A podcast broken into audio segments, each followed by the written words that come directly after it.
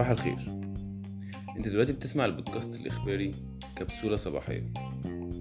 البودكاست اللي بيجيلك كل يوم الصبح ما عدا يوم الجمعة والسبت والأجازات الرسمية. بس قبل ما أبدأ لازم أفكرك بفنجان القهوة بتاعك. وده سواء كنت في البيت أو نزلت وركبت العربية. العالم عالمين وده شعار مهرجان هيستمر 44 يوم في مدينة العالمين الجديدة. المهرجان ده هيبقى فيه فعاليات كتيرة جدا.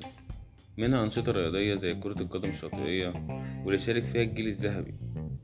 وكانت حاجة ممتعة جدا. ده غير التجديف ولعبة البادل تنس الممتعة. أنصحكم تجربوها. ده غير سباق سيارات وعروض طيارات اللي بالريموت و jet ski والبطولة العربية للجودو. وفي كمان أنشطة غنائية وموسيقية يعني الجمعة اللي جاية مثلا حفلة تامر حسني. وفي حفلة لعمر خيرت. ده غير إليسا وراغب علامة ونانسي عجرم وأنغام وفرقة كاريوكي.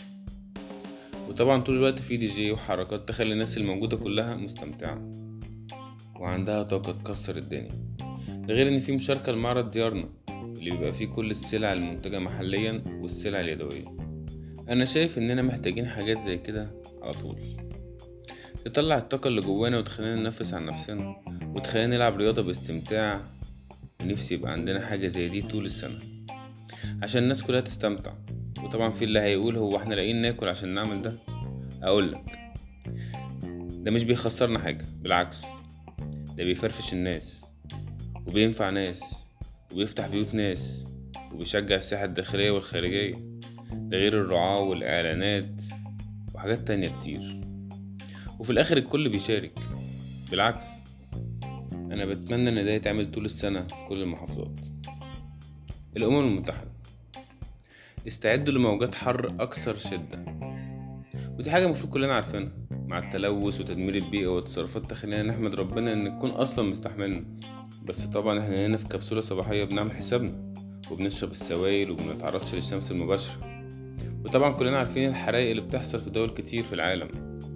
عندنا مثلا كندا بتستنجد بدول أخرى عشان مش قادرة تسيطر على الحرائق الدكتور خالد عبد الغفار وزير الصحة تعقيبا على حمى الضنا الناموس هو المسؤول عن نقل الفيروس ده للبشر. وإن ده بيظهر أكتر في الأماكن شديدة الحرارة. وإن الأعراض بتكون ارتفاع في درجات الحرارة ومشاكل في البطن. وقال إن العلاج عبارة عن مسكنات للألم وراحة بالمنزل من خمسة لسبعة أيام. والمريض بيعود للحياة الطبيعية فما تقلقوش. وملوش علاقة بالكورونا كمان. اوعى تقلق. في كبسولة معانا بتقول لا تستطيع رؤية الشبح إلا حين يقرر الكشف عن هويته. وده إعلان الأهلي لتقديم إمام عاشور. وبكده يبقى الأهلي عنده خط وسط مرعب. والعقد بتاع إمام عاشور هيبقى لمدة خمس مواسم بمرتب 15 مليون في السنة. وده مع زيادة سنوية لا تساوى مع الفئة الأولى بالفريق. ونادي مش هيشاركوا في نسبة الإعلانات أو الظهور في البرامج التلفزيونية. أنا شايف إن تقديم النادي للاعب والعقد اللي اتعمل حاجة احترافية من النادي جدا. وشايف إن دي حاجات تخلي اللاعب ياكل أرضية الملعب. النهاردة الأهلي هيلاعب حرس الحدود. وده الماتش اللي هيحتفل فيه فريق الأهلي بدرع الدوري للمرة التلاتة وأربعين. ألف مبروك الأهلي نادي يستحق فعلا. وعمل موسم مرعب. شكرا للأهلي. درجة الحرارة النهاردة في القاهرة هتبقى تسعة وتلاتين. بس هتحس إنها أربعين أو أكتر كمان. وبكده نكون خلصنا الكبسولة بتاعت النهاردة. وما تنساش تلعب ولو خمس دقايق رياضة في البيت قبل ما تنسي. اسيبكوا دلوقتي.